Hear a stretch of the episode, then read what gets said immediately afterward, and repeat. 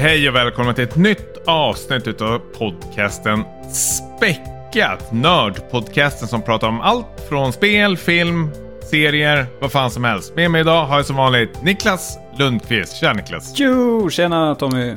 Hej! Helt okej okay intro den här gången. Ja, tre plus i alla fall. Ja, precis. Svängigt. Är det bra? Ja, det är extra bra för att um, jag är på gott humör. Uh, strax innan vi började spela in här så fick jag nämligen se uh, de första betygen på David O. Russells nya film Amsterdam. Och det var inga bra betyg. Jag har också sett dem. Nej. Det, det verkar som att han har ännu en sån här skitfilm. Som många liksom stjärnor ändå har liksom skrivit upp sig på. Um, vi pratade ju om David O. Russell för inte så länge sedan. Vi kan väl nämna lite att det är en, piss, eller en, en regissör som beter sig väldigt eh, pissigt på inspelningsplatsen. Ja, det är det lite det här segmentet handlar om. För um, ja, men till att börja med så tycker jag att han är ganska överskattad. Om, om vi tittar på typ hans mest kända filmer. Um, Silver Linings Playbook, dålig. American Hustle, dålig. The Fighter, dålig. uh, Joj, otroligt dålig. inte ens sett. Eh, men eh, så han, liksom, han har ju inget att backa upp sitt beteende med ens. Eh, det hade inte varit okej okay oavsett. Men jag snubblade i alla fall över en um, artikel på sajten Vulture. Där de har liksom gjort en så tidslinje över allt han har ställt till med uh, genom åren. Uh, och det är ju inte bara det här som vi pratat om innan, att han har betett sig som ett svin och liksom nästan misshandlat folk på uh, sina inspelningar. Han har ju även så här, utsatt sin brorsdotter för sexuella trakasserier, vilket är så fruktansvärt. Um, på vilken men, nivå då? Är det att han har fått eh, provcyklat henne eller? Nej, inte riktigt så, men tafsa på, på lite sånt där. Uh, men i alla fall, det, det som var det mest anmärkningsvärda uh, här, det, det var en historia som uh, innefattar Christopher Nolan. Har du hört den här storyn? Mina öron spetsar ordentligt nu. Det här vill jag höra. Ja, men tydligen så, det här inträffade då 2003 på en fest i Hollywood där det var liksom och...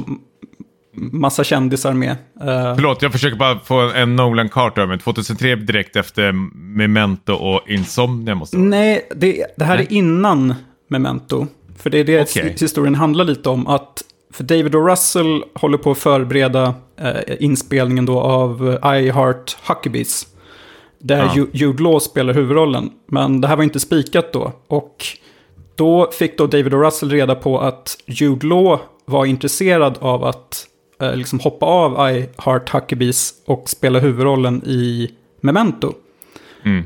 Eh, och då blev han då vansinnig på Christopher Nolan på den här festen tydligen. Och liksom gick fram till honom och tog ett sånt här, äh, men, så här headlock. Du vet att du, när du tar någons huvud liksom i, i, liksom, ett, ett nackgrepp på, på Christopher Nolan.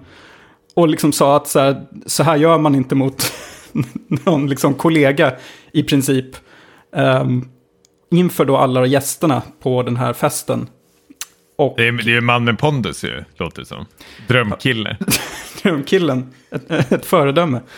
Och det slutade då som du vet med att uh, Jude Law stannade kvar hos David och Russell i I Heart Huckabees. Och uh, Guy Pearce spelade huvudrollen i Memento.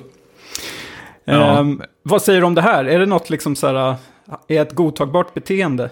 Jag vill ju rätta dig för att, jag, eller jag hänger inte med för Memento kom ut år 2000. Jag har ju hunnit googla fram det. Okej, okay. ja, då är det fel men det år. förtäller inte historien. Ja, ja, skitsamma. Um, så var jag inte helt fel ute med min uh, Nolan-kunskap i alla fall. Mm. Uh, nej, nej, jag vet inte. Det, det, det förvånar mig inte så jättemycket. Jag tror sånt här uh, händer väldigt ofta i uh, den här typen av bransch faktiskt.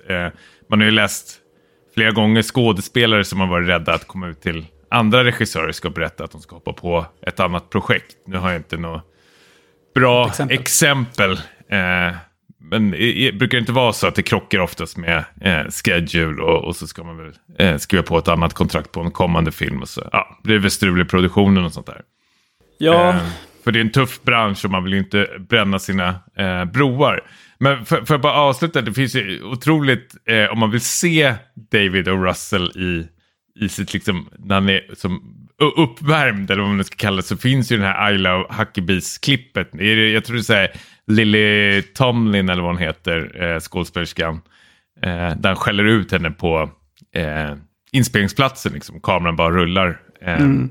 Otroligt så här, eh, det, det är obehagligt som bara den. Alltså. Ja, han har ju en kort stubin, minst sagt. Eh, ja. Men det är, inte, det är ändå fascinerande att han fortsätter att liksom locka till sig alla de här storskådisarna. Det känns som att man vågar inte tacka nej till, till honom. Och jag, jag läste också en, apropå en annan med kort stubin, så Christian Bale hade ju då tydligen sagt, apropå det här David och Russells beteende, att, så här, att han är en intressant och egensinnig regissör och jag, jag kommer fortsätta jobba med honom typ för att det, det är det här jag vill ha i princip. Men han har ju också skällt ut eh, statist, eller liksom folk på inspelningsplatser, så han är väl liksom av samma skrot och korn. Alltså när jag tänker, alltså när jag ser rollisten för Amsterdam så är det liksom Christian Bale och Margot Robbie och liksom John Day Washington. Alltså det är tre personer med väldigt, och Robert De Niro också, det är fyra personer med väldigt mycket eh, ballar av stål. Eh, som kan både ta skit och ge eh, väldigt, väldigt, väldigt mycket skit tillbaka tror jag. Medan om man tittar på liksom I Love Huckabee så är det liksom Jason Schwartzman och Jude Law och Mark Wahlberg och Naomi Watts. Det är liksom det är otroligt sköra människor. Som inte riktigt kan stå upp mot David och Russell. Nej, så jag, alltså jag, jag, kan, jag kan förstå en viss del varför vissa människor eh, dras till typ eh, sådana här regissörer. Liksom. Alltså det, det, jag tror det slår liksom gnistor i dem att man liksom tar ut det liksom bästa och det värsta ur dem. Eh, typ som Christian Bale, det känns som att liksom för att kunna styra styra Christian Bale så krävs det nog väldigt mycket. Jag tänker också på så här, Joaquin Phoenix säkert också har en sån aura nästan. Att han, han kräver ju väldigt mycket. Ja, precis. Ja, det är en invecklad eh, bransch det där. Eh, helt klart. Eh, ja, mm. det, var, det var i alla fall min ja. story. F får, jag, får jag ge dig lite kritik nu? Det, du skickade ett meddelande för mig för två veckor sedan att din Steam Deck var på väg. Sen fick jag reda på häromdagen att du inte har orkat lyfta på mejlet och kolla var den är någonstans. Och den är fortfarande ute på vift. Ja, det är mycket frågetecken här borta. Eh, särskilt eh, alla andra vänner runt omkring oss som beställde typ samtidigt som dig har ju fått sina. Men du vågar inte liksom, vad, vad är det som händer egentligen? Jag, jag trodde den skulle komma i brevlådan, men tydligen inte. Du tror det är en stork typ som kommer med Nej, men, eh, inlindad? Ja, jag vet inte. Om vi går in och kollar nu här på... Ja, nu för live-grej liksom. Och det här, det var, var det inte för två veckor sedan typ Valve eh, skickade ett meddelande till dig och sa nu är den på väg från Tyskland? Det var ganska prick två veckor sedan. Mm. Det står att the parcel is on its way to the final parcel center. Uh, och det har det gjort nu några dagar. Men vart är det då? Är det vart då? I Köpenhamn eller Amsterdam? Par Customers own reference number. ja. det, det ligger jag... säkert en jävla ATM-affär och ligger och väntar på dig. Tror du? Absolut. The parcel was handled... Eller är det så någon som har tagit emot den och snott den? Det står att det kom till Södertälje den 27 september.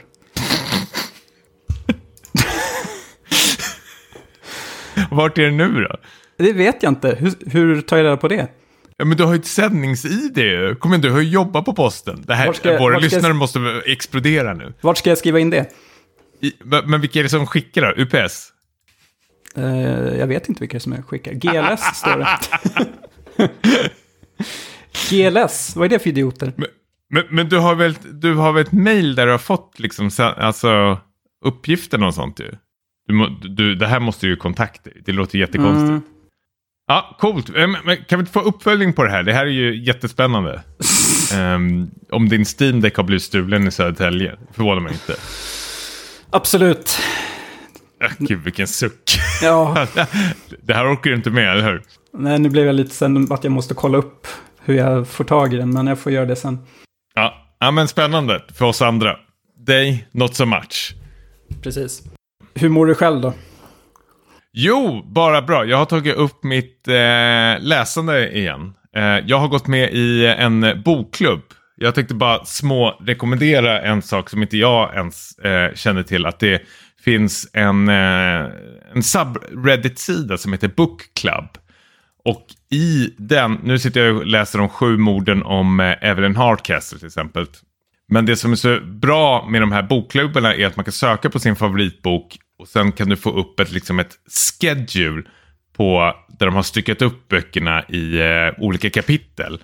För att sen liksom läsa ikapp de här kapitlerna och liksom få en summering och hänga med liksom i diskussionen. Så även fast den här bokklubben som jag är med nu, just den här boken var för över ett år sedan, så känns den ändå liksom så här, eh, att man är med om det i realtid. Jag kan verkligen eh, rekommendera det faktiskt. Och särskilt för den här boken också som jag läser just nu. Mm. Förlåt, jag... Sitter du fortfarande med din Steam Deck? Ja, men jag, jag, jag måste bara kolla här om jag kan... Vet du vad, det, det, här får inte klippa bort. Det här måste, det här, när du bara är helt ointresserad av min, mina uppdateringar ja, men... om mina böcker. Jag fattar det, inte. Det, det, det, bästa med det här avsnittet är att lyssnarna får liksom en inblick på hur du beter dig mot mig privat.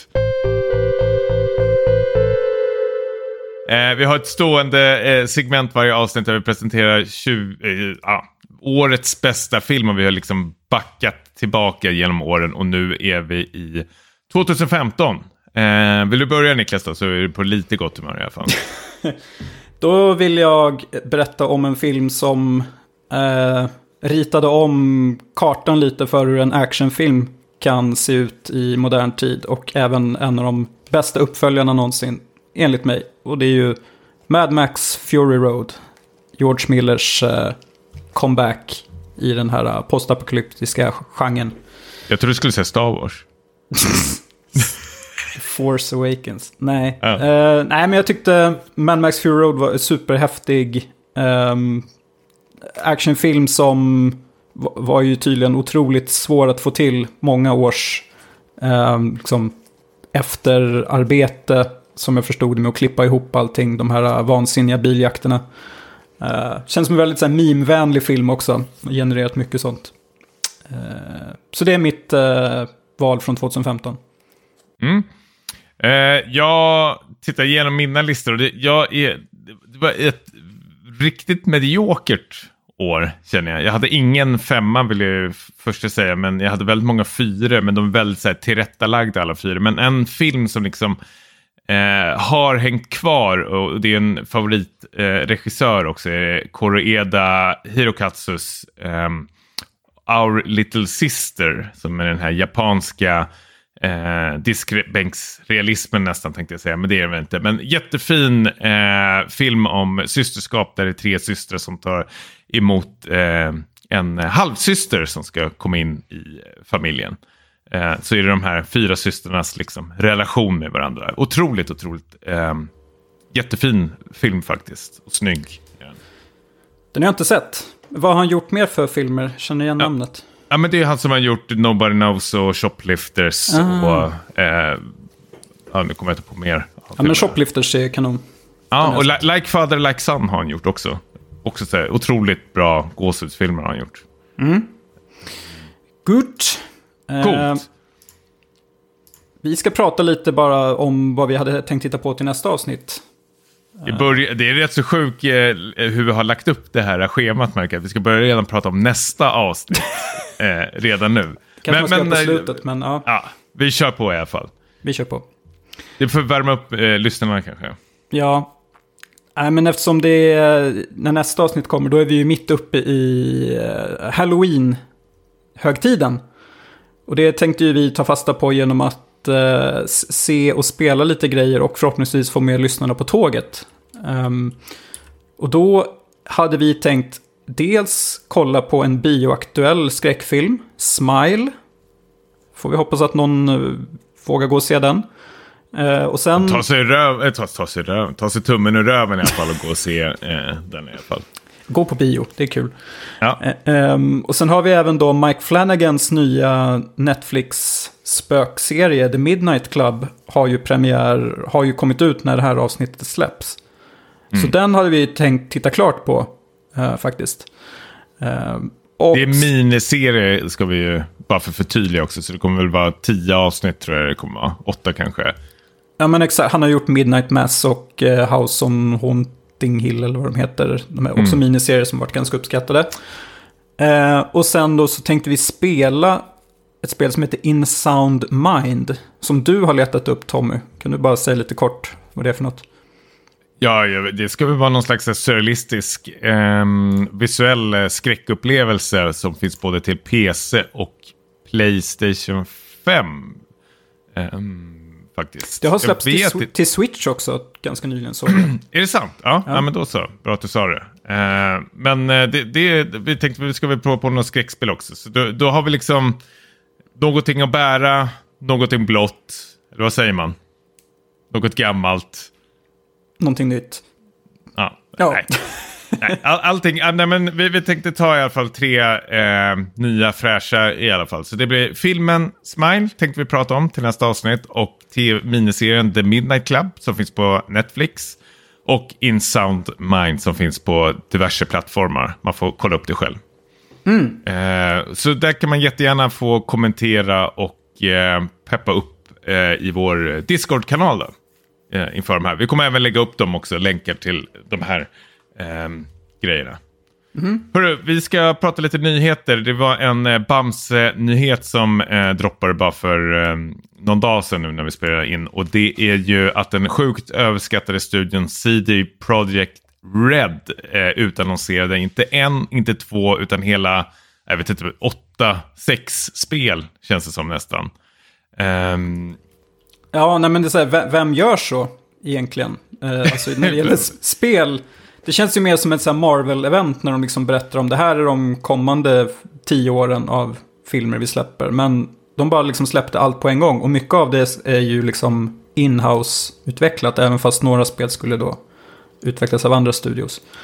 Eh. Ja men precis, men jag vet att jag antar väl att de växer så det, så det knakar den här serien. Alltså säg vad man vill om um, Cyberpunk, vi, ska vi återkomma till det lite. Men um, det har ju ändå sålt bra och studion går ju runt fortfarande. Jag tror det går kanonbra för dem faktiskt. Så de har ju både musklerna och eh, pengarna för att liksom eh, fortsätta med det här. Men det är ju lite så här nyckelpersoner samtidigt som har eh, hoppat av läste jag också som det här utannonserades. För det finns ju kanske en risk också att det är väl liksom aktieägare som börjar kräva lite, eh, pengarna måste in liksom. Det måste rulla på. men eh, kortfattat, eh, du får gärna hjälpa mig här, men det är väl förutom eh, det som var mest överraskat, eh, tycker jag, eh, jag vet all, jag tycker nästan allting var rätt så eh, överraskat faktiskt, men det är att en cyberpunk-uppföljare ska komma. Förutom den här expansionen som eh, är på väg så har vi en, eh, en uppföljare till eh, Cyberpunk. Eh, vi har ett eh, Witcher-spel som heter Polaris, vad jag fattar det som. Eh, och ett annat Witcher-spel som heter Canis Major. Alltså det här är så här projektnamn som är så här, eh, jag vet inte ens om vi ska gå in på dem så jävla djupt egentligen. Men det är väl, för kortfatta, eh, kortrörare så är det väl tredjepartsutvecklare till den här, eh, alltså underentreprenörer då, om man säger så, till CD Projekt Red som hjälper till med de här eh, Witcher-spelen. Men sen är det även en helt liksom, ny Witcher-trilogi då som CD Projekt Red ska göra. Eh, och i det här var det ju massor med multiplayer-delar också som skulle liksom skoskavas in. Så det var ju liksom en, en hel drös med saker. Eh, jag glömde förresten nästan det viktigaste. Det är väl att det är ett nytt IP också eh, på gång. Som man inte vet någonting utav.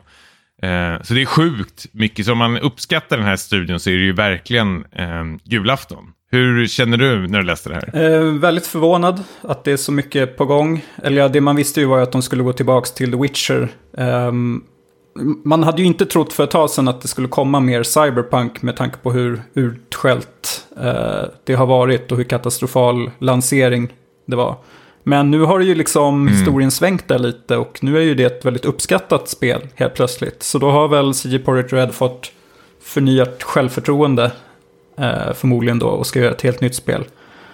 Um, sen The Witcher, alltså jag har ju försökt att spela The Witcher 3 två gånger men... Både du och jag har.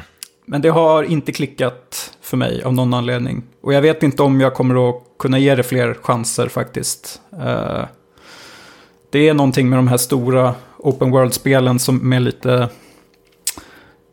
Det, det, ska vara något exceptionellt för att jag ska orka testa. Hur känner du? Mm. Jag är, jo men jag, jag är precis som du har försökt starta igång Witcher 3 säkert tre gånger eller någonting. Men jag, jag kommer inte ens förbi liksom första kartan. Alltså. Jag tycker det är... Jag, jag, kan förstå varför folk gillar eh, Witcher 3-spelet för story. Men jag tycker liksom all, kontrollen och combaten är ju så otroligt uh, usel och, och, tråkig. Men däremot vill jag säga att jag är faktiskt, jag äger ju Witcher 3. Så um, jag är faktiskt väldigt sugen på den här uh, remake, eller remake, men de ska ju upphottat den nu. Um, som ska komma typ i början av nästa år. Och det är ju en gratis uppdatering till oss som äger 3D-spelet redan. Så det, jag kommer även, äh, äh, liksom, i hopp att de har fixat allt det här små grejerna som jag stör mig på. Eh, fixa till den här uppdateringen då. Så jag ska, jag ska prova det igen faktiskt. Men sen tänkte jag om du och jag, inte nu, inte i framtiden, du hatar mina små projekt, jag ser att du börjar svettas redan nu. Men är man inte lite sugen nu på att hoppa på Cyberpunk? Jo, jag har ju hela tiden, eller hela tiden, men tänkt vänta in det här, uh, om det kommer några expansioner, mm. så har man allt samlat och så släpps det någon schysst uh, rea. Tar man hem hela, hela skiten liksom. Tutti balutti. Ja. ja. Så jag, jag har tänkt spela det, eh. jag bara väntar på rätt uh, tillfälle.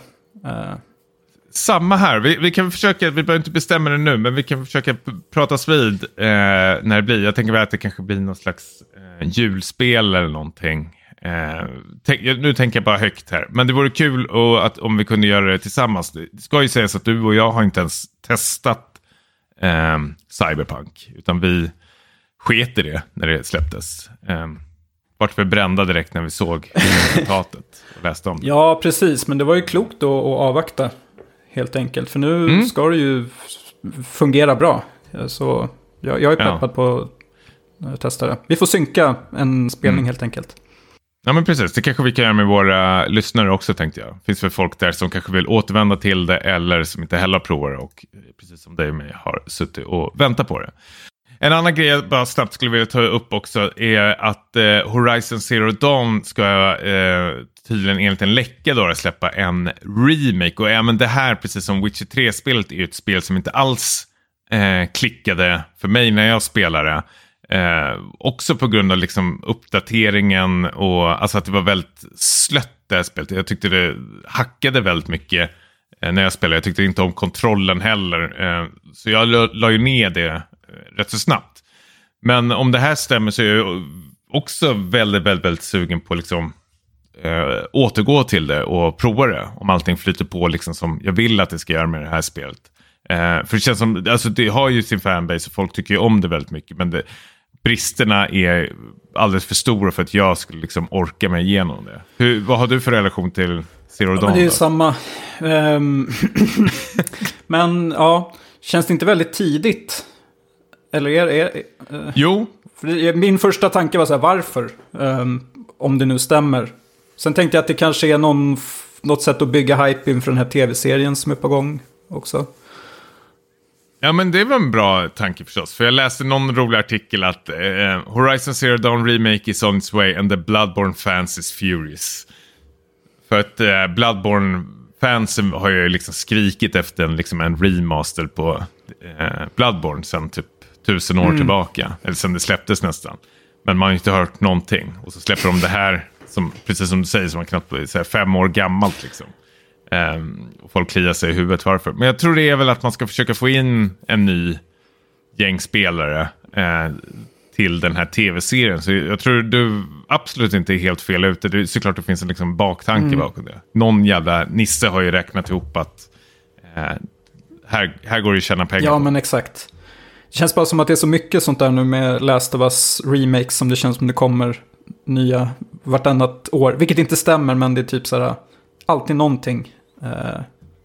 Nej, men du, du har ju inte helt fel, för det är ju allting från som här, från from software-spelen, alltså Demon Souls har ju kommit, nu har ju det lite mer år på nacken, men jag kommer ihåg att vi, vi pratade väl för något år sedan att remake är det nya svarta liksom. Alla de här God of War kom och allting sånt där. Det ska ju liksom, eh, alla ska med På spåret liksom. Ofta så finns det någon slags liten baktanke i det att en uppföljare på väg eller någonting. Och då måste man få in de här nya spelarna mm. också i det. Ja, det är bara att tugga i sig. Mm. Mm. Eh, en annan nyhet är att eh, nu spelar vi in på torsdag kväll och eh, om någon, några timmar så kommer en teaser-trailer till Mario-filmen släppas. Vi satt och kliade oss i huvudet om vi skulle liksom Vänta in. skjuta upp inspelningen eh, för att liksom spara intrycken på den här. Men när vi pratade lite snabbt med varandra så kom vi fram till att ingen är sugen på den här filmen ens. Nej, Eller? alltså... Eh, den är ju, det är en animerad film av, av studion som har gjort Minions och Eh, uh, Despicable Me och de där. Uh, har jag förstått. Men det är inte liksom en genre som jag gillar. Och uh, många är ju nyfikna på hur Chris Pratt kommer att tolka Marios röst. Men jag vet inte om ens det är något att, att sitta liksom och, och vänta på. Jag, vet, jag är ganska opeppad men man vill väl se trailern ändå och se liksom när, när Nintendo-fansen blir tokiga för att eh, de har gjort fel.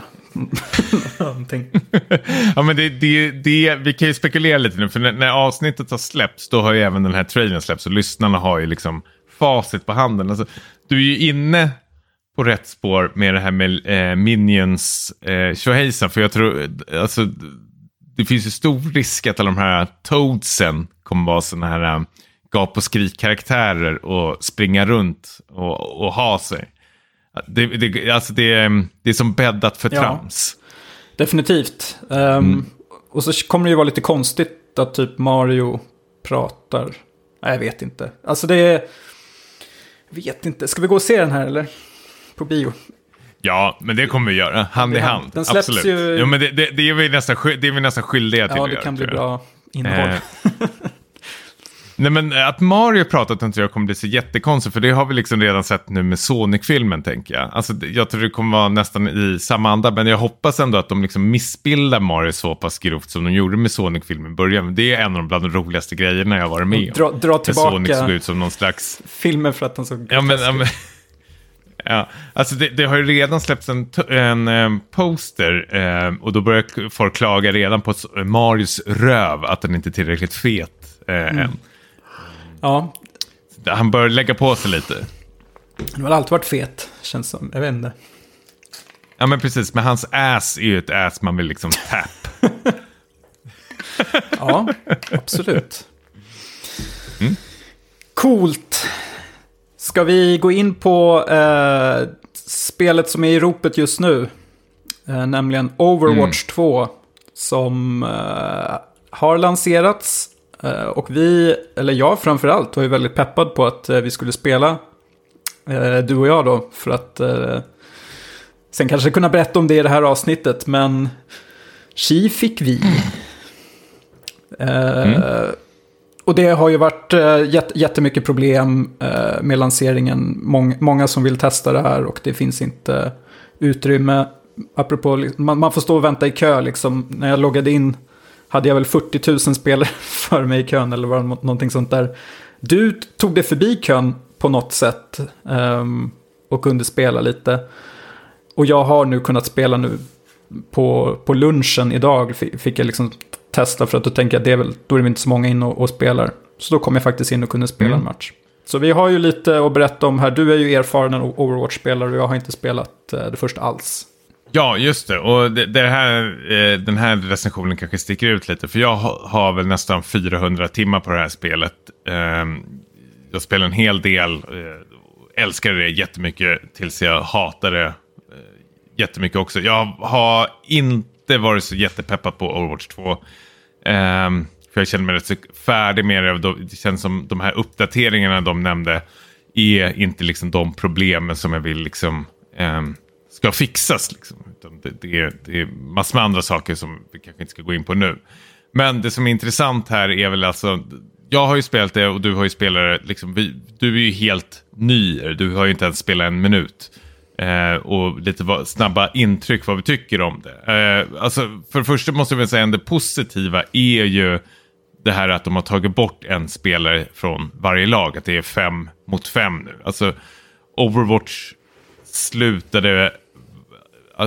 Alltså det vart ett spel där man hade alldeles för många tanks i eh, sin laguppsättning som sprang runt med sina skölder. Så i slutändan var det ju bara att man skulle liksom ta sönder massor med liksom, ja, motståndarens sköld egentligen för att bryta sig igenom. Alltså Reinhardt och eh, ja, vad resten av det här jävla rövgänget heter. Ehm, och det är väl någonting som jag hoppas att de även kommer... De har pratat om att de ska fixa det, men jag känner inte av att de hade fixat det, det lilla jag spelade. Utan um, det är som en kompis till mig sa till, uh, när vi satt och spelade tillsammans, att ja, det här har vi ju redan ju varit med mm. om. Så mycket nytt är det inte för att det här är värt en tvåa i sin eh, titel. Men eh, det här säger ju bara jag som har suttit och spelat liksom tusentals, tusentals 400 timmar i liksom första spelet. Men hur känner du då som är helt ny? Ja, alltså... Än så länge så har jag ju bara spelat typ en match så jag vet inte hur mycket jag kan säga. Men jag var ju tvungen att spela några tutorial-avsnitt först innan de släppte in mig eh, liksom i, bland de riktiga spelarna. Men... Ehm, mm. det, är, det är ändå ganska pedagogiskt tycker jag med det här att det, det finns typ tre olika typer av, av spelartyper. Liksom. Tanks, Klassystem. Ja, klasser, exakt. Um, mm. Och um, ja, en match var ju som, som, som det brukar vara i de här uh, spelen. Nu har jag inget bra exempel, men det kändes väl typ som när... Vi... Sa de n-ordet till dig? Jag har ingen chatt uh, på påslagen eller någonting. Det, det vägrar jag. får jag ångest bara av att tänka på. Det, det, alltså för mm. Nu spelade jag ju bara med främlingar och det gick väl ganska bra för mig, uh, tycker jag. Drömmen är ju att vi ska sätta ihop en, en drömfemma helt enkelt. Du, jag och resten av, av ditt uh, rövgäng där. Och vilken... mm, jag tycker du skulle säga lyssnarna, men de kanske inte är välkomna i din Drömvärld. eskapistiska eller elitistiska värld. Jag vill inte göra dem besvikna. Eh, det här andra gänget, de vet ju vad de får liksom, men eh, lyssnarna, ja men det kanske kan vara någonting att man, att man involverar dem på något sätt. Um, ja, ja, för det är ju så här, det, det är en helt okej okay shooter, um, är liksom intrycket jag får, men för att det ska liksom tas till nästa nivå så måste man ju nästan sitta med några kompisar tror jag och spela och säga, säga lite så här dela strategier och taktik med varandra och så vidare. Mm, absolut, men det tyckte jag funkade relativt bra eh, i Overwatch 1. Eh, men grejen var att det räcker med att en spelare liksom bryter sig ifrån mönstret så liksom kan du förstöra liksom en hel spelomgång. Och det kände jag även i det här spelet också. Att det är så otroligt viktigt med Overwatch att alla är samlade i grupp. Liksom om två, tre har wipat eh, så ska de springa tillbaks till, ja men vad, vad det nu är, point eller någonting. Och så hamnar bara alla i osynk med varandra. Så liksom skiter sig hela spelet. Utan det viktigaste med Overwatch är att man väntar in laget och sen gör man ett, liksom ett nytt försök som ett lag. Och inte liksom, det är väldigt många som spelar här som ett, liksom ett solospel eh, ibland. Och då, då går det liksom fel på direkten. Um, och det tycker jag är väl ändå problemet med Overwatch, att de inte har fixat det. För jag tycker ändå att det har... Spelet presenterar ändå som att du ska kunna spela solo, men det går inte. Får en känsla av i alla fall. Nej, um... det var ju min känsla nu när jag spelade, att jag sprang och gjorde mina egna grejer. Uh, ja. Försökte liksom, vad heter det, när man uh, flanka. Uh, det tyckte mm. jag att ja, men det kan väl jag bidra med. Jag är ju egentligen bara van vid typ så Battlefield och sådana spel. Eh, där man springer runt mm. och gör lite egna små äventyr. Men här har jag förstått ändå att man måste vara ganska synkade och eh, ha en liksom, balanserad trupp. Eh, för att man ska kunna vinna. Precis, och du har ju, du har ju även de här kortkommandona. Jag kommer inte ihåg vad jag har när man håller in C eller någonting. Så får man en liten sån där cirkel framför sig där du kan ge liksom kommandon till dina spelare. Eller uppmaningar. Att man kan berätta att nu är det 90% kvar till min ult eller någonting. Eller mm. jag är redo att poppa ulten. Och då kan folk svara snabbt på det okej okay, eller wait eller någonting sånt där. Så man behöver ju inte prata med varandra. Där är ändå Overwatch eh, styrka ändå att de har de här snabbkommandona. Och då tycker jag ändå de är rätt så tydliga. De har, det är liksom tillräckligt med verktyg för att man ska komma en bit ändå. det, det, finns bara till exempel att man kan trycka på en knapp så säger de group up. Uh, och det känns bara där är liksom en viktig grej. Att bara att den finns säger väl rätt så mycket om, uh, om spelet. Men det jag märkt också som jag blir väldigt så, slak över som liksom kommit in i det här spelet är ju att det är så här, det är daily rewards, det är så weekly awards, det är monthly rewards, det är battle pass. Eh, jag som redan har betalat för första spelet, jag vet inte vad jag fick, jag kanske fick en skin eller någonting. Men liksom, I början hade jag liksom min min egna liksom level. Och den finns kvar men den är liksom så här skymundan i bakgrunden. Utan nu, liksom det som glänser är ju liksom min battle pass level. Och jag kände på direkten att eh, det här känns eh, så otroligt... Eh, alltså jag, jag, för, jag, förstår väl, utan att veta exakt, men att de har väl tappat en massa spelare och nu måste man liksom få tillbaka sin spelarbas igen. Och den lättaste vägen är ju liksom att göra ett free to play-spel. Ehm, jag tycker inte det är helt rätt väg att gå kanske för att ta tag i de här medlen. Men jag förstår ju samtidigt varför de måste göra det. Det är ett stort företag, de måste tjäna pengar. Um, men ja, kan man inte bara låta det dö ut då? Det känns, jag, jag får en känsla att det här kommer dö ut väldigt, väldigt snabbt. Faktiskt. Ja, det är inte tillräckligt mycket nytt. Nej, det är inte tillräckligt med intressant heller faktiskt. Eh, varför, varför ska fan vet jag egentligen. Alltså, samtidigt vet jag när Destiny 2 gick till free to play så hittade sin nya spelarbas och liksom nu liksom topp fem mest spelade spelen på Steam liksom varje dag känns som. Eh, men Destiny kan man sola en hel del på. Det kan man inte liksom med Overwatch. Overwatch kräver väldigt mycket av spelaren får jag känsla av ändå. Eh, det här med teambaserade. Och det tyckte jag var jättekul förut när man hade ett lag. Eh, men nu tycker jag att liksom, kan, för mig kan det förstöra liksom en hel dag om man spelar med ett, liksom ett pisslag som inte lyssnar på en eller någonting sådär. Alltså jag, jag, jag, kan bli så otrolig. Det här var det enda, liksom, det och Rocket League de enda liksom, multiplayer-spelen som jag är liksom, duktig mm. på. Eh, och därför tog jag åt mig ännu mer liksom, när man förlorar mm, de här matcherna. Ja, men eh, jag är väl eh, ändå nyfiken på vad det här skulle kunna bli. Men jag får känslan av att ni som spelade första spelet är liksom lagom roade. Eh, alltså ni har, ni har gjort det här en gång redan. Ja, och det var liksom som en kompis sa till mig när vi satt och provade det här. Liksom, för, varför spelar vi det här? Finns det inget bättre spel just nu vi kan spela? Alltså vi sitter ju samtidigt nu och spelar Back for Blood. Eh, som är hur kul som helst med. Och sen eh, har vi ju inte ens börjat hunnit spela eh, Monster Hunter Rise. Eh, ja men du har ju själv, det finns ju massor med andra spel som liksom låter roligare att liksom börja spela. Eh, än liksom gå tillbaka till mm. det här. Ehm, jag, jag, tror jag kommer ha nog svårt att få igång det här gamla rövgänget eh, och börja spela det. Eh, men däremot är jag jättenyfiken. Jag tycker att du ska spela det. Jag blir inte avskräckt för min, min liksom så här, negativa eh, recensioner. Utan jag tycker du ska köra all in och kanske hitta ett multiplayer-spel som du gillar. För du har ju aldrig spelat multiplayer-spel. Du är ju rädd för människor. Du har ju gått iväg nu till exempel från skrivbordet. du pratar med mig. ja. Då kommer vi till filmsegmentet och vi tänkte ju prata om eh, nya Netflix-filmen Blond som eh, det har varit en del kontrovers kring. Um, och den har man väl nästan hunnit tröttna på vid det här laget. det är väl elefanten i rummet. Så. Jag vet inte hur mycket vi ska prata om den, men man kan väl i alla fall säga att det eh, bygger på eh, Joyce Carol Oates tegelsten då om Marilyn Monroes liv. Som varken du eller jag har läst. Precis, och kommer nog inte läsa heller tyvärr. Nej, um, den verkar rätt dålig. Ja.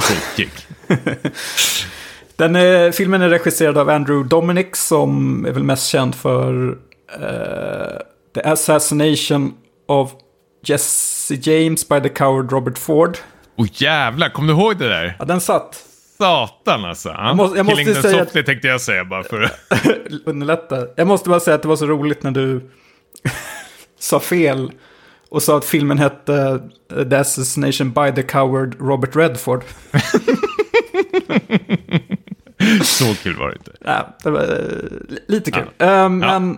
hur som helst, den här filmen har ju då delat upp, uh, eller har den ens gjort det? Jag vet inte om den har delat upp någonting. Det är några, några högljudda på, på Twitter framförallt som, som hyllar filmen, tror jag. Men den är väl ganska universellt sågad, den här filmen. Den har väldigt låga snittbetyg här och mm. där nästan så David och Russell-nivåer faktiskt.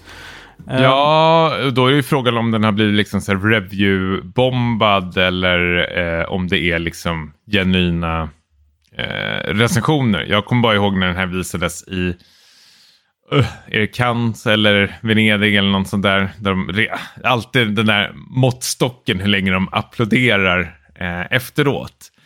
Och Och sen var det väl eh, kort därefter så släppte de väl en eh, teaser-trailer till filmen. Och, men då kände jag att, eh, utan att hade läst någon djupgående recension, att jag, jag var på tåget då. Den kändes ju liksom av trailern till döma så här väldigt eh, lyxig. Och av att ha sett hans, eh, Dominiks tidigare filmer så vet man att det liksom en, kommer vara liksom en påkostad cinematisk resa eh, genom det här. Med snyggt foto. Absolut. Eh, och det är det kan jag ju säga. Den är otroligt eh, lyxig. Ja, eller, ja, bitvis måste jag väl ändå säga ändå. Eh, den har sina eh, upp och ner. Jag, eh, vi hoppar in på direkten tycker jag. Vad vi mm. tycker. Alltså, det, det, är väl en, en film som handlar, ehm, handlar om, men liksom om Marilyn Monroes ehm, liksom, liv. Det är, en, det är liksom, de har ju varit väldigt tydliga med att det här är liksom väldigt mycket fiktion i. Att man har tagit liksom friheten och liksom styra hennes liv och liksom karaktärerna eh, runt omkring henne. Eh, och det är väl en tolkningsfråga antar jag, men det är väl kanske för att liksom ha, använda Marilyn Monroe, tolk, eh, alltså får jag intrycket av att använda henne som något slags Eh, att hon representerar liksom kvinnorna, alla kvinnorna som har liksom blivit förgripna under den här liksom branschen och fortfarande eh, också. Mm. Eh, för den är ju väldigt obehaglig i sina eh, stunder när hon liksom blir utnyttjad av eh, ja, men allt ifrån liksom politiker till skådespelare, filmproducenter eh, och, och liksom Dominic är ju inte blyg när han liksom använder liksom sina närbilder alltifrån liksom när hon ska bli liksom påsatt eller eh, suga av presidenten eller liknande. Mm. Eh, hur känner du? Ja, men en väldigt grafisk film. Och som du säger så... Eh, det, det, har ju många stört sig på att det känns inte som en Marilyn Monroe biopic direkt. Utan mer eh, som att eh, han vill berätta någonting annat. Om eh, fruktansvärda Hollywood. Och det kan jag tycka är lite uppfriskande att han vågar göra det. Och nu vet jag inte hur mycket som är liksom hämtat från boken och så vidare. Men eh, om vi jämför med liksom, jag vet inte, Elvis-biopicen som var ju väldigt så här, safe. Eh, liksom betade av milstolparna i Elvis karriär då till exempel. Mm. Så är den ja men här... så jättetillrättalagd. Ja men verkligen.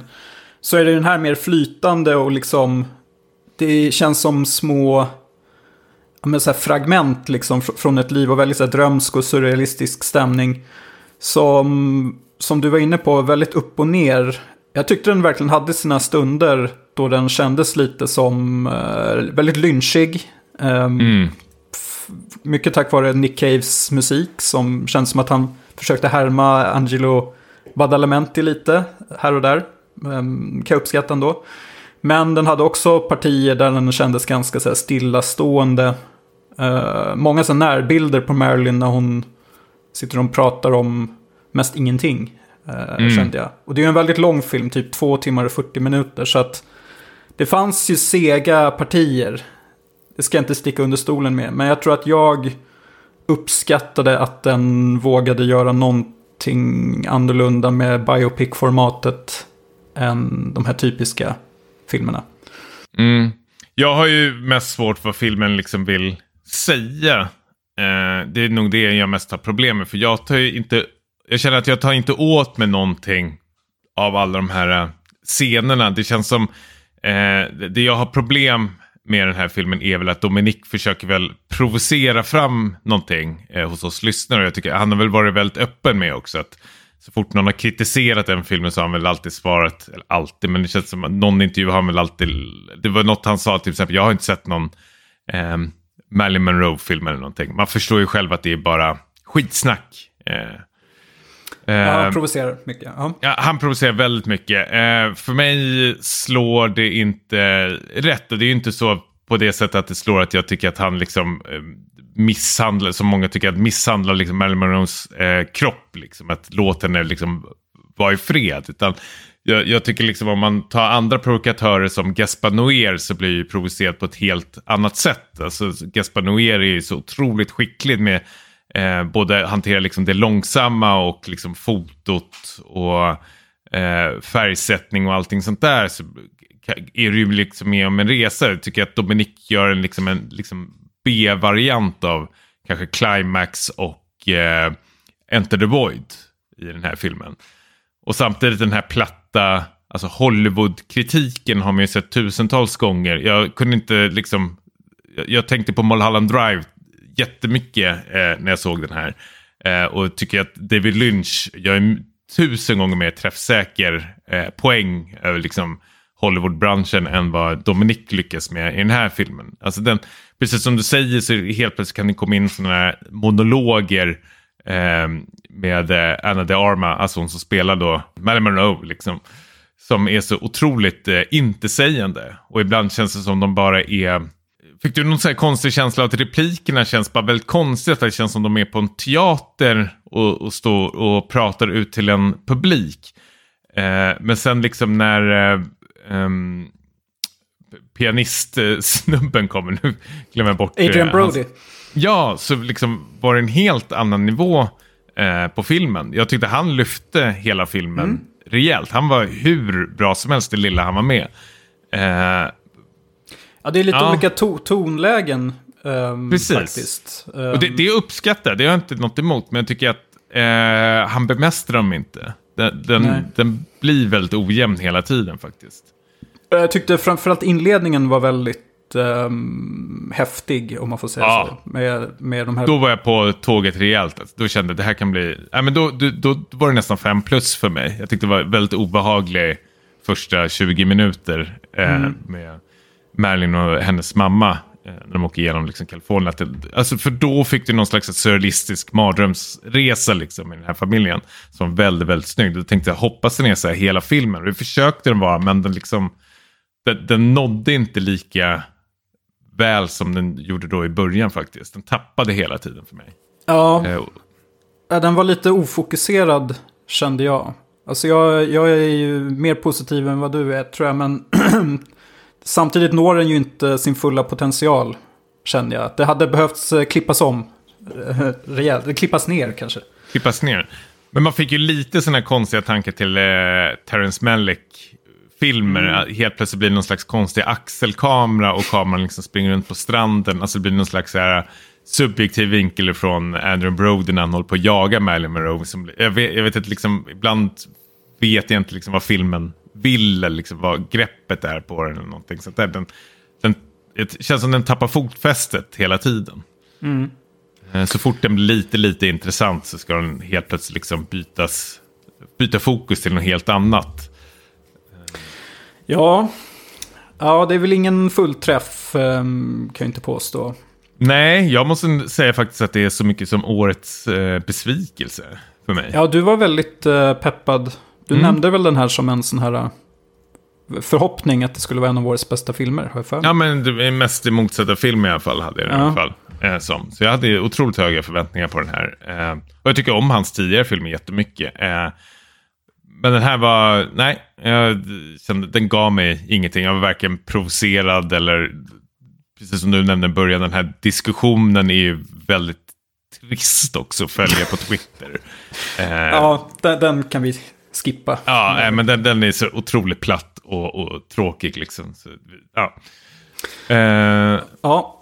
Ja, men vi, vi släpper Blond och um, vi tar upp en film till här som um, vi pratade om Monsters of Film-festivalen för inte så länge sedan. Och vi har ju sett lite filmer därifrån. Det uh, finns ju en online-del som man kan kolla upp, eh, för nu är väl festivalen slut tror jag. Eh, men den vi har sett, eller den vi har gillat mest båda två, mm. är ju den som heter All My Friends Hate Me. Um, och det handlar ju då om en snubbe, en ung brittisk kille som åker tillbaks till sin hemstad ute på engelska landsbygden.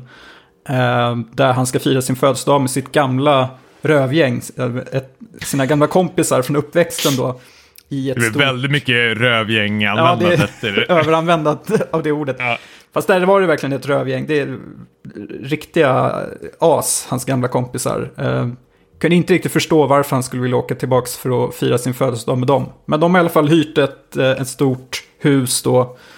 Um, där han ska firas, men ganska omgående så tycker han att folk börjar liksom bete sig konstigt mot honom. Dels liksom the locals som bor där verkar ty typ tycka att han verkar konstig och eh, hans gamla vänner verkar ha en så antagonistisk eh, känsla mot honom.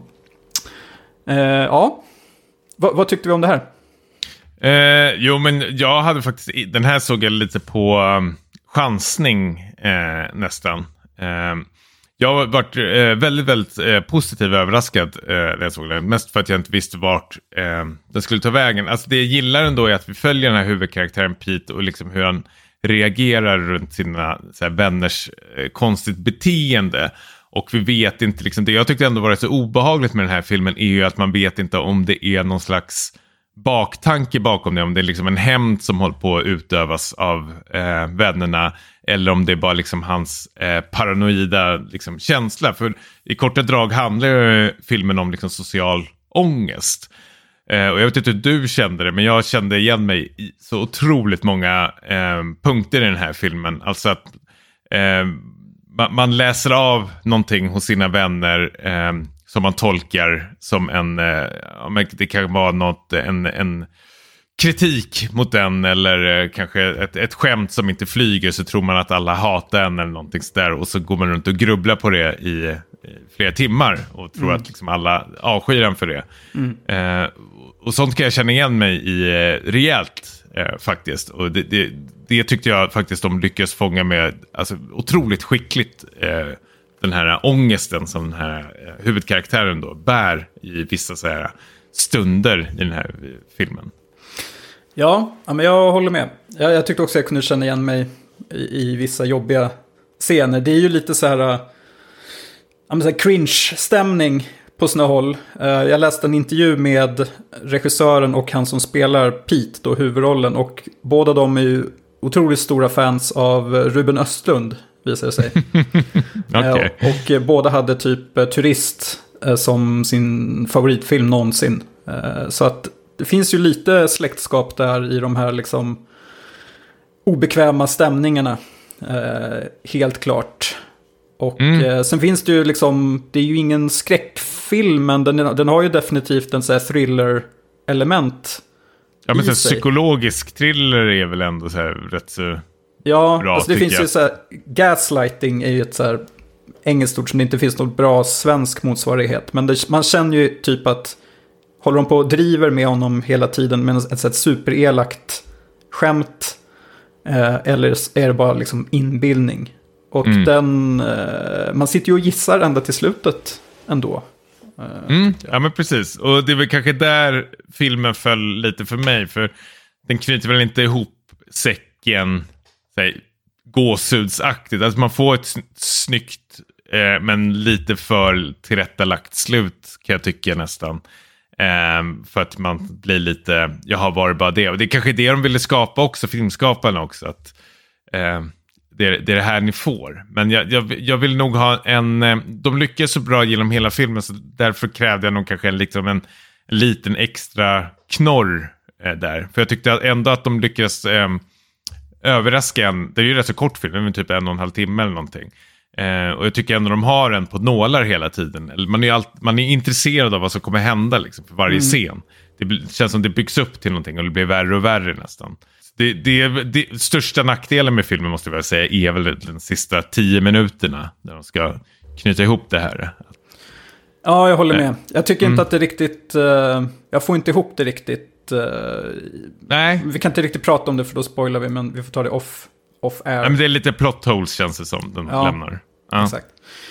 Men grymt sevärd, tycker jag. Um, Absolut. All my friends uh, hate me. Borde vara på bio snart eller tankar det. Avslutningsvis då. Så har vi ju vår kära filmklubb. Åh, oh, Das filmklubb. Men. ja, men vi hade ju grävt upp, eller du hade grävt upp en inofficiell uppföljare till eh, Ridley Scotts Alien. Nämligen den italienska mockbustern, som man kallar den. Uh, Alien 2 on Earth. Eller Sulla Terra. ja, men det här var ju en film som man ändå hade liksom sett fram emot att se med lite skräckblandad förtjusning. Så här. Hur eh, en alien rip-off, eh, liksom både till namnet och till handlingen som det verkade. Men eh, vi såg ju den här då på Amazon Prime. Och Vems... lyssnarna. Ja, och lyssnarna har förhoppningsvis sett den. Jag, jag vet att vi har en kommentar i alla fall. Eh, vad säger vi? Eh, för första måste du skicka någon varningsmeddelande till mig, för du såg den eh, innan mig vet jag, att du var tvungen att kolla upp på Wikipedia efteråt vad den här filmen handlar om, efter du hade sett den. Eh, jag skrattade rätt så högt om, men sen tog det väl 20 minuter för mig och jag var själv lika bortdribblad. eh, jag vet inte, alltså det, det är... Eh, det, det, det, kortfattat så, handlingsmässigt så är det väl en geolog som är med i någon jävla tv-program samtidigt som det kraschar någonting från rymden ner i vattnet. Eh, och sen ska de gå ner i något berg. Jag läste aldrig den där Wikipedia-sidan eh, som du gjorde, utan jag försökte ändå eh, hänga med så gott som möjligt. Eh, du får jättegärna fylla i här, för jag, jag alltså, förstod inte så jättemycket av den här filmen. Jag tror inte att det finns så mycket att förstå. Alltså för de, det är ju ett kompisgäng Alltså, jag vet inte ens om de är professionella liksom så här grottklättrare, men de ska ju ner i något grottsystem där den här utomjordingen har kraschat. Eh, och det är väldigt så här konstiga... Det är väldigt mycket uppbyggnad där de liksom är och bovlar. och... Eh, Utfyllnad. Ja, väldigt mycket utfyllnad. Men samtidigt när de kommer till den här grottan, då, hela den biten var ju också jättetråkig. Eh, sövande. Det, det som jag tycker mm. är tråkigast med den här filmen är att hade det inte stått det här liksom Alien 2 on Earth i början då, eller vetat att, att det var en sån film, så hade jag nog inte liksom kunnat gissa att det var en Alien rip-off. Jag hade ju hoppats att det skulle vara... En sinomorf. Ja, men precis. En Xenomorph att de ändå skulle försöka sno lite av de här grejerna och göra sin egen tolkning av det. Men det här känns mm. ju mer typ så här, jag vet inte, The Blob-liknande. Utomjordingen är ju någon så här bara geggig hög som åker omkring på, på marken. Jag, jag, tänker att det är som man har löst eh, många andra filmer. Eh, typ, jag tänker väl Die Hard-filmerna eh, är väl jättebra exempel. Att Die Hard 2 var väl ett originalmanus men eh, sen döpte de ju bara om det till Die Hard 2 och satte in John McClane. Eh, så vart det ju liksom en uppföljare till första filmen. Och så jag tror även tredje filmen var väl något sånt också. Och det är exakt samma här, att man märker att man har en B-skräckis. Men hur ska vi liksom lyckas få den här att slå, slå, men liksom försöka tjäna liksom extra pengar på det. Jo, men då är det så att Alien-namnet är väl liksom inte under, under den här tiden så hade inte liksom uh, Fox då liksom... Uh, Copyright, tagit copyright? Ja, copy, copyrightet på ordet alien liksom i titeln. Så det var ju liksom fritt fram för de här italienska eh, regissörerna att ta sitt liksom pick och pack och eh, åka till Kalifornien och filma det här. För där var jag ändå lite besviken för att det, det vi såg, det, det är en, rätta mig om jag fel, men visst är den dubbad med italienska skådespelare i Kalifornien. Ja, ja. Det, alltså det är väldigt udda. jag bara, jag måste... Eh, och, och, och, det gillar jag ju förstås. Mm. Att det, känns som det dyraste under den här produktionen var, det var ju liksom flygresan och hororna på vägen hem nästan. ja, precis. Så de fick ut något av det eh, ja. i alla fall. Jag har letat fram en kommentar vi har fått från FOB. Eh, som har sett den då och skrivit på Discord. Efter ett par sittningar har jag nu kollat klart på Amazons VOS RIP? Frågetecken av Alien 2 on Earth. Vad ska man säga? Smått intressant musik. Det måste jag hålla med om. Det känns nästan mm. som typ Pink Floyd. ja, liksom, nej, men absolut. Tidig Pink Floyd. Uh, Echoes. Ja, och passade ju verkligen inte in, men den var intressant i alla fall.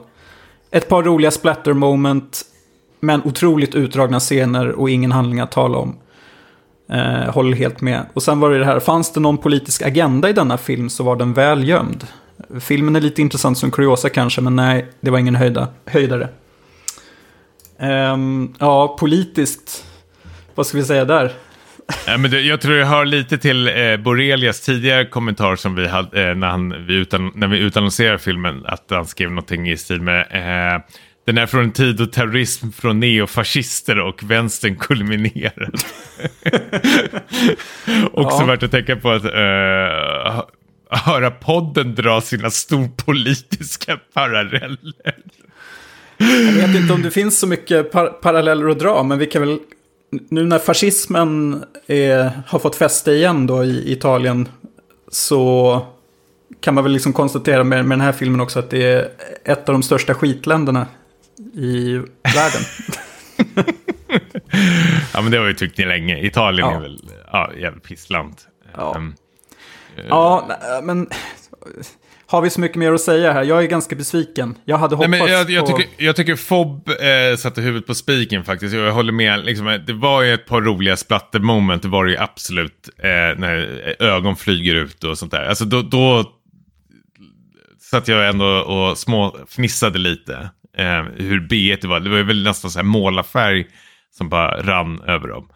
Eh, men det här var ju, jag tror det här är bland det sämsta jag sett någonsin. Eh, känns jättetråkigt att säga, men ibland kan det vara så dåligt så det blir bra, tänker jag. Och det var det jag hade lite förhoppningar på det här, att det fanns någon liten, liten ljusglimt. Nu är vi väldigt snälla när vi sitter här och berömmer eh, musiken, bara för att ta upp mm. någonting som är positivt. Men det är ju inte så att man skulle liksom, ja, men se den, för den har i alla fall lite bra soundtrack. Eh, det, det, är ju inte italienska gruppen Goblin som har suttit här och komprimerat den. Eh, ändå kul att eh, Vernetto skriver också, hoppar nog filmen denna gång, noll intresse. Ja. Men... Borrelia fortsätter. Jag sitter på ett torftigt hotellrum i Oskarshamn nästa vecka. Så filmen kommer vara fem plus för mig. Mm -hmm. jag, jag, vet inte om han sitter och... Ja, om det är smygonani i Oskarshamn kanske. Men Något vi får se det. om det blir en lyxrunk över den. Ja. Hopp. Ja, nej, det var... Eh, men, ja, det, det är filmklubben... Så här det. Om vi ska dra något positivt ur det här. Det var en skitfilm, men det visste vi nästan på förhand det skulle bli. Men det roliga är väl ändå att göra det här tillsammans känns som. Mm. Det, det är ju ingen som har liksom åkt in för en jävla Johnny Knoxville-prank. det här, det här liksom har vi oss igenom tillsammans med våra lyssnare. Och det, då tycker jag ändå det känns eh, kul. Jag tror jag aldrig hade sett den här filmen om inte filmklubben fanns faktiskt. Nej, instämmer 100%. Ja. Eh, det var roligt ändå. Mm. Och till nästa avsnitt påminner vi då om att eh, då blir det liksom sk mer skräck, eh, eftersom det är halloween, i form av mm. Smile. Då får man be sig till biografen om man ska se Precis. Den. Så, så vi bara påminner eller upprepar nu. Nästa avsnitt blir halloween-avsnitt. Eh, filmen Smile, tv-serien Midnight Club som finns på Netflix och In Sound Mind, alltså spelet då som finns. Eh, Steam, Switch, Playstation 5, kanske Xbox. Ni får väl hålla tummarna ni som har den plattformen. Uh, så skriv gärna i uh, Discord vad ni tycker och tänker om de här uh, Halloween-grejerna. Vi kanske ska ha någon lista också. Lista gärna era bästa skräckfilmer genom tiderna. Det vore kul mm. att, att um, höra. Ska du och jag göra någon lista? Det kan vi göra. Så ja. sätta bollen i rullning. Ja, en varsin lista gör vi med olika teman. Inte bästa skräckfilmer utan vi försöker hitta någon varsin röd tråd i det. Absolut. Du, jag, jag, jag, ger dig ett uppdrag på direkten. Mest underskattade skräckfilmerna någonsin. Oh. Topp tre. Gärna. Ja. Eh, fan vad kul. Det mm. blir ett asroligt avsnitt nästa, nästa gång tror jag. Ja, det här var inte så jättekul med din Steam Deck. Nej, den ska väl jag börja ringa runt nu och försöka få tag i. Syrianerna i Södertälje har en jävla bröllop runt omkring den. det är de värda tycker jag ändå. Det är de värda. Eh, ja. Ehm, skitkul. Men ha det bra. Ha, ha det bra. Tja. Tja.